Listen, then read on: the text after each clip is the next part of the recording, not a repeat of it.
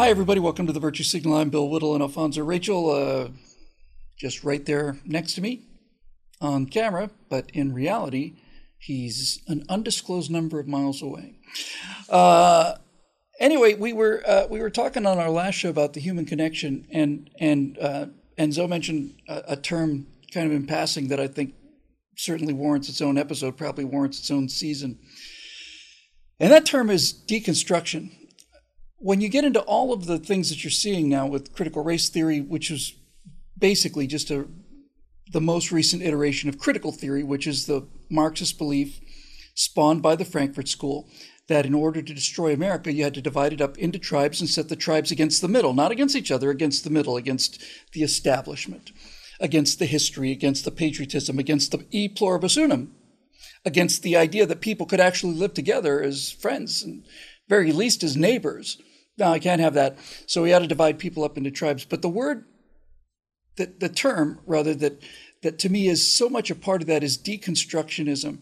And of all the terms that I hear out there today, I think I hate this one the most. It's a contest because there's a lot of stuff out there I'm not very fond of. But deconstructionism, there's a lot to talk about with this. And I want to start off so with just the arrogance of it, just the raw arrogance of it. Some professor someplace at some university will deconstruct Hamlet, and he'll tell us what Shakespeare really meant with Hamlet. He'll tell us that Shakespeare was trying to make a position on homosexuality here, or this is Shakespeare talking about toxic masculinity, or whatever. They will make an attempt to tell you what Shakespeare was telling you by breaking it all down into little tiny pieces and then picking the pieces that you want. Not all the pieces, just the pieces that you want, putting them together in a different order. Ta-da! The entire idea of deconstructing something that you have somehow got the intellect or the insight to take a masterpiece and show me how the masterpiece works, and not only that, but here's a better version of it. You know, it just reeks of that kind of intellectualism, that idea that, you know, if we make everything really, really complicated and use big, big words, and a lot of them, then everybody's going to think that we're really, really smart. And I just find the whole thing to be disgusting and humiliating to them, and sometimes funny, but mostly just arrogant. Indeed, man. You know, it's that interpretation thing. And it applies to a whole bunch, whether it's, you know, in college where somebody is breaking down some literature or whether they're breaking down the Constitution. It's going to be this thing that's open to, you know, whoever the authority is at that time who's able to get that position wants to interpret it as. And that's a scary thing, because, you know, even with storytelling, which is such a powerful medium. It can be powerful for good, and it can be powerful, of course, for bad. And unfortunately, it's humans' inclination to just be selfish, you know, and we want to see ourselves in things. There you go. You know, that's it. Me and Shakespeare. Shakespeare wrote this, but I'm actually know more about what Shakespeare was writing about. Yes. Than Shakespeare did. Right. You know, and the thing is, and that's, to a degree, it's okay. It's okay to see yourself in a story. This is not seeing yourself in a story. This is breaking down the story. This is destroying the story. Sure. This is deconstructing the story and not putting themselves in the story. Everybody wants to be in the story. When you read or watch, when you really should watch Hamlet, everybody feels like, oh, I can relate to that. That's why it's the greatest thing ever written. You watch Star Wars and you think, I could be Luke Skywalker. But this isn't that. This isn't the audience identifying with something. This is a deliberate attempt for the intellect to disassemble and destroy something that is more powerful than the intellect, which is the power of wisdom and story and timelessness and humanity.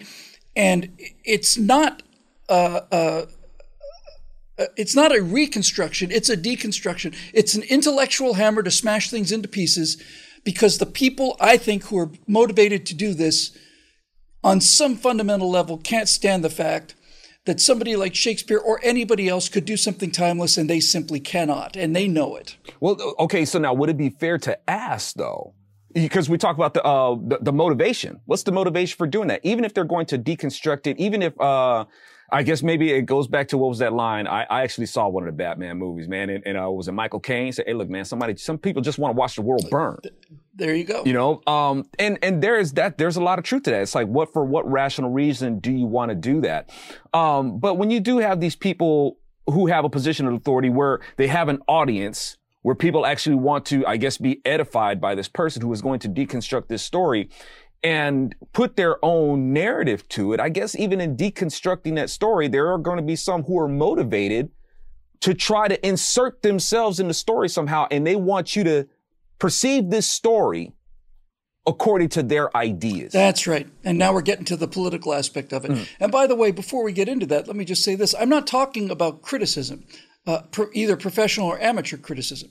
You can read a critic's review of Hamlet or a movie, and that may be an extremely negative review, but it's not dissecting the movie into individual pieces and telling you what the filmmaker really meant, right, or what the author really meant. Mm-hmm. It's just, I don't find this aspect of the story doesn't work, or this character's weak, whatever. It's not the same thing. So now we get to the heart of the matter, and that is not even so much the act of the deconstruction, but what is the target of the deconstruction? Mm-hmm. Because so far, we've talked about deconstructionism is basically a literary kind of a ivory tower, you know, college professor, elitist, snob, you know, midwit kind of exercise. And that's where it started. But I'll give you a good example of the kind of deconstructionism I'm talking about. There was, I guess it was a year or two ago now, there's a statue, I think it's in Massachusetts, might be in Illinois. I don't even remember where it is. But anyway, it's a statue of Abraham Lincoln, and he's holding out his hand, and there is a slave on the ground, and his chains are unbroken, and the slave is looking at the horizon like he's rising. And Lincoln basically severed the chains with the Emancipation Proclamation. And some guy, some modern student, looked at that and said he thought it was offensive. And so there was a major effort to pull it down. But the reason I bring this story up is because that statue was paid for by slaves, by people who had actually been actual slaves, who had nothing. And they would chip in a penny or a nickel or whatever they had to build this statue. And this is what I'm talking about when I get into deconstructionism. Who does this guy think he is? You know, yeah, raised in all of this affluence and all of this freedom and all the rest of it. What makes this guy say, well, I'm offended by this, but the actual people, the actual slaves who he is being offended on behalf of, right, mm, are the ones that paid the money to build this thing in the first place. This is where this deconstructionism is headed, is to break apart all of the fundamental. I notice nobody's deconstructing Harold Zinn, or Howard Zinn. Howard Zinn, you know? Yeah. I notice there's no deconstruction of Saul Alinsky, not yeah. Lewinsky. Yeah. Getting older. But you see where I'm going, mm-hmm, with this, right?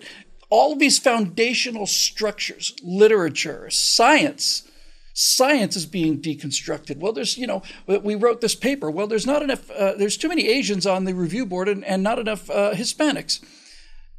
And so therefore what? The paper's what? This is what they do. They take things that have value, cultural value, intellectual value, and they smash it to pieces. Mm. They tell you they're smashing it to pieces so that they can explain to you what they really meant. Mm. But the main objective is, if you can't turn it into positive propaganda, at the very least, you get to smash it to pieces.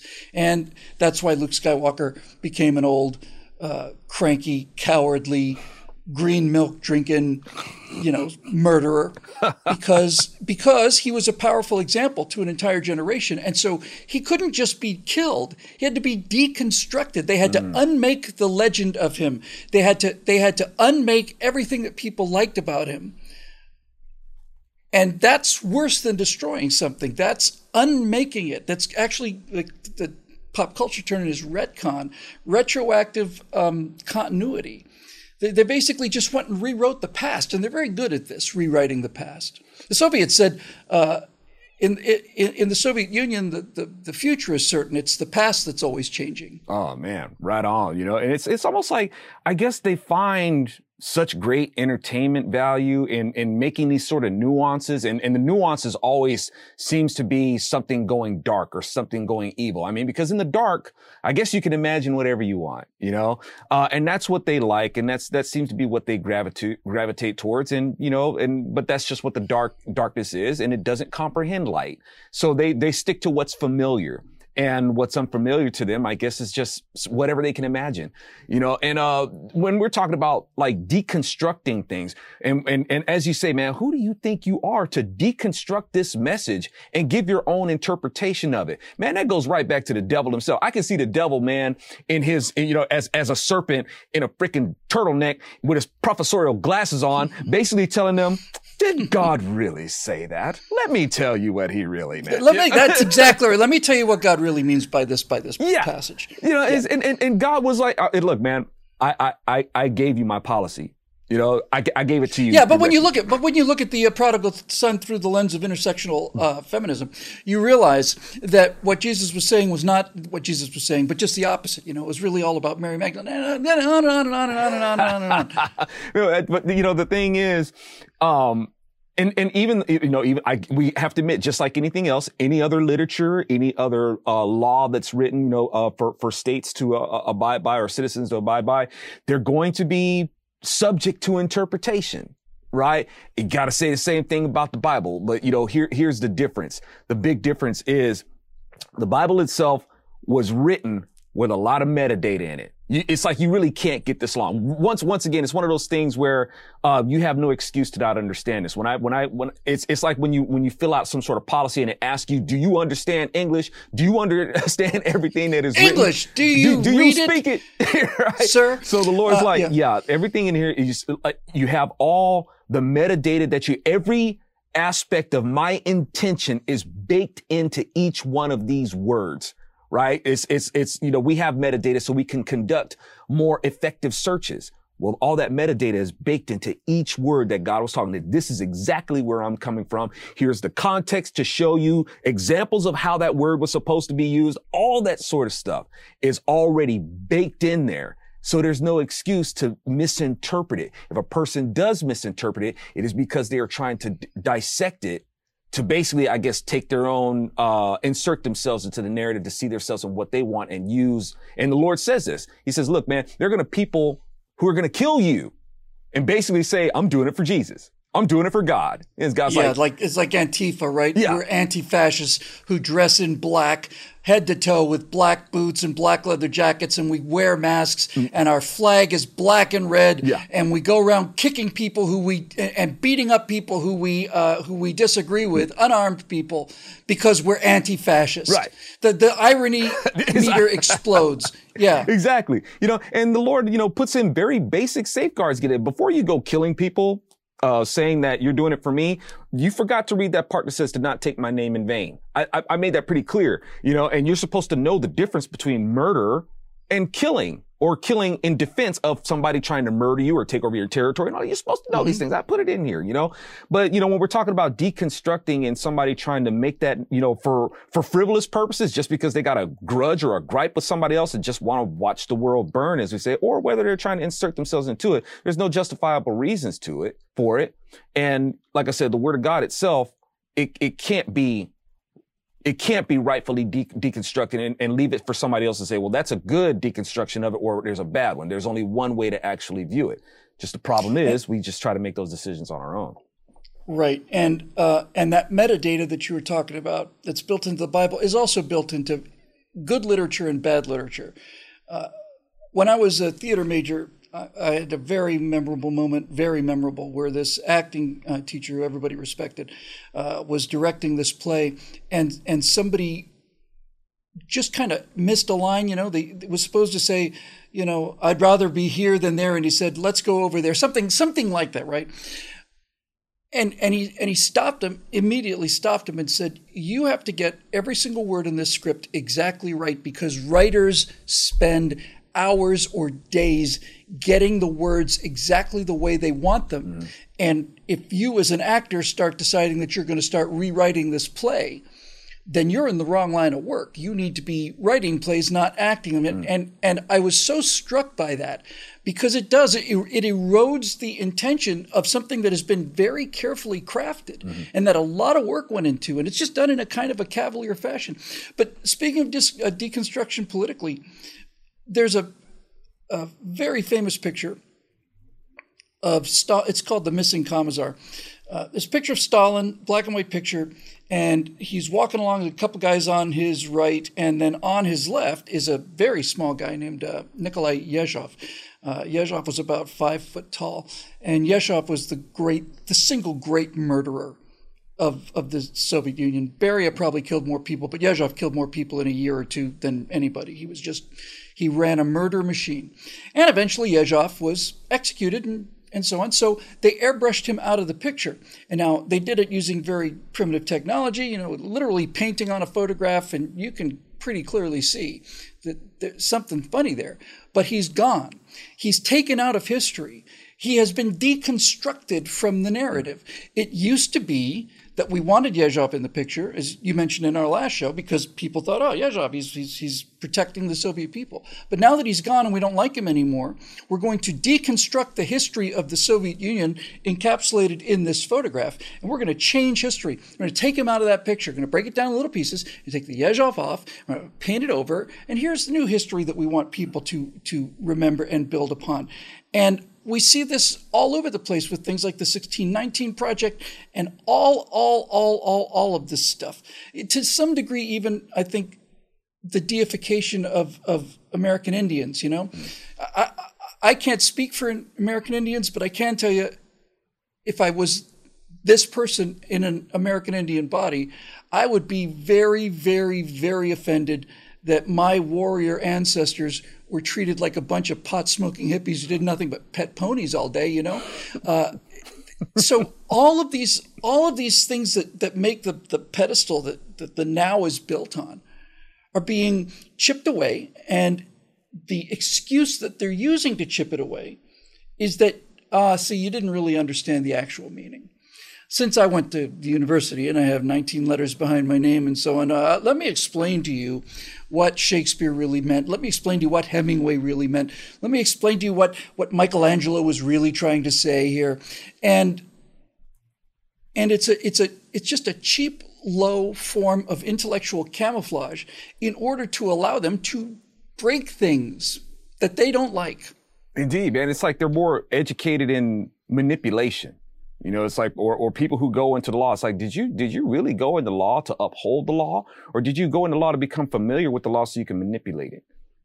And that seems to be what people, want to do, with their education is just have the leverage. It's weird because education has been sold on this thing that liberates you. If you have an education, you're free. And, to a lot of degree, that's true. But at the same time, you have a lot of people who are taking their education and using it to deprive other people of their freedom. That's what we seem to have a lot of. And that's an abuse of liberty. And it's a misinterpretation of liberty. And once again, those things have to be grounded in something, and it's, just the resources that we have, man. When I just get down to it, I look at the resources that we have and, we're talking about convenience and we're talking about technology, access to information and stuff like that, to what ends are we using it for? And what point do we get to where people actually realize, aside from realizing that, other people are doing, this is what you're doing. You're a bad person. I'm a good person. I'm a moral supremacist and all that sort of stuff.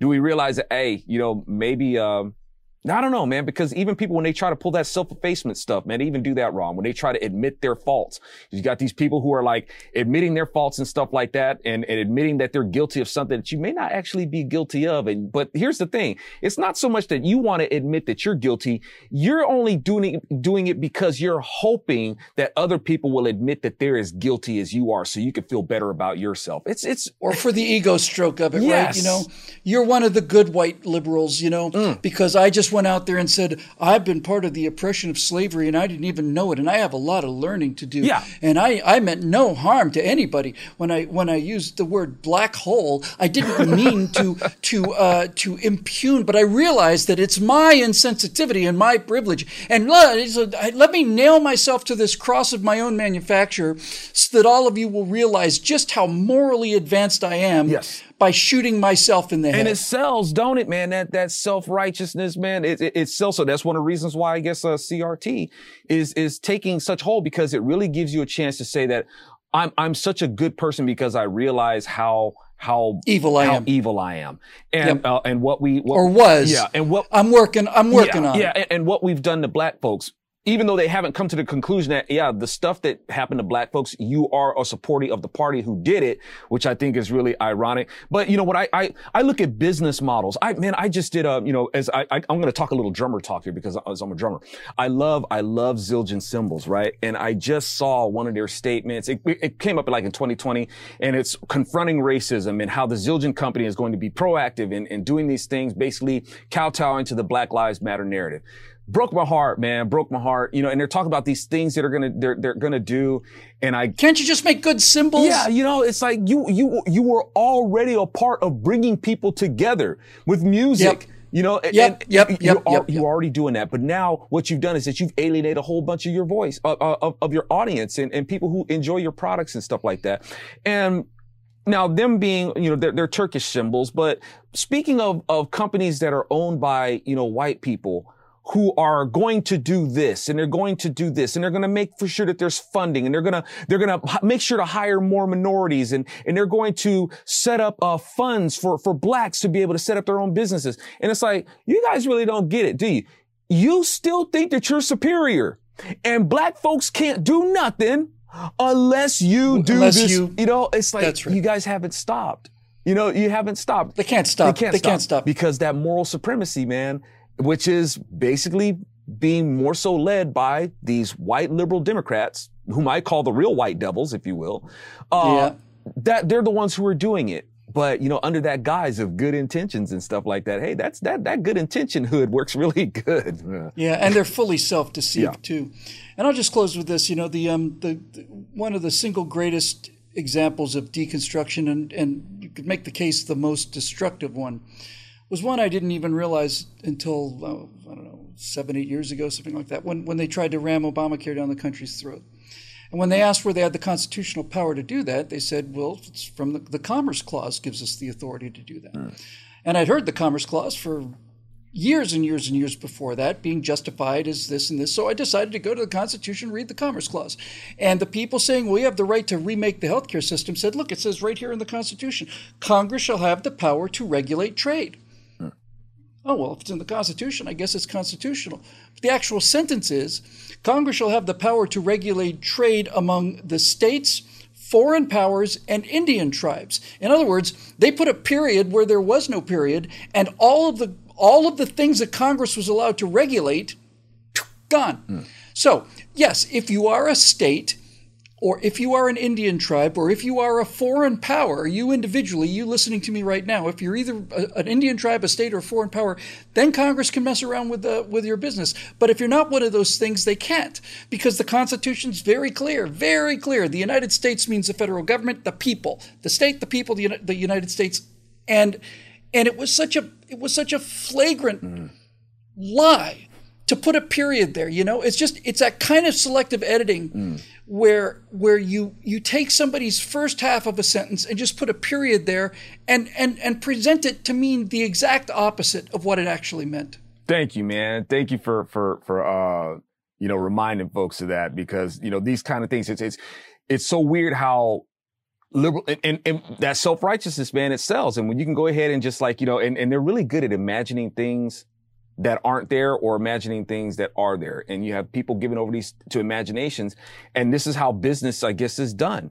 And it gives the government the power that it's not supposed to have to go ahead and regulate however they say that they're able to regulate. And people just have to suck it up and just go with it. If it hasn't dawned on you yet, folks, the reason that the American system of public assistance is called welfare is because in the preamble to the Constitution, which is basically saying, come on and have a seat. This is not the business. This is the come on and have a seat. But in the preamble, it says, you know, provide for the general welfare, promote the general welfare. Yeah. And so what they did was 200 and some years after the Constitution was written, they took a word from the preamble of the Constitution, stuck it on this socialist thing that is contravened by virtually everything in the Constitution. And said, see, it says right here in the Constitution, provide for the welfare, general welfare. And so I guess we'd better do this thing. It's all deconstruction. When you read the entire document, whether it's the Bible, the Constitution, when you read everything to the period at the end of it, at the end of the last sentence, you're right. All the metadata is built into it. And any effort to smash it up into little pieces and rearrange the pieces is somebody lying to you.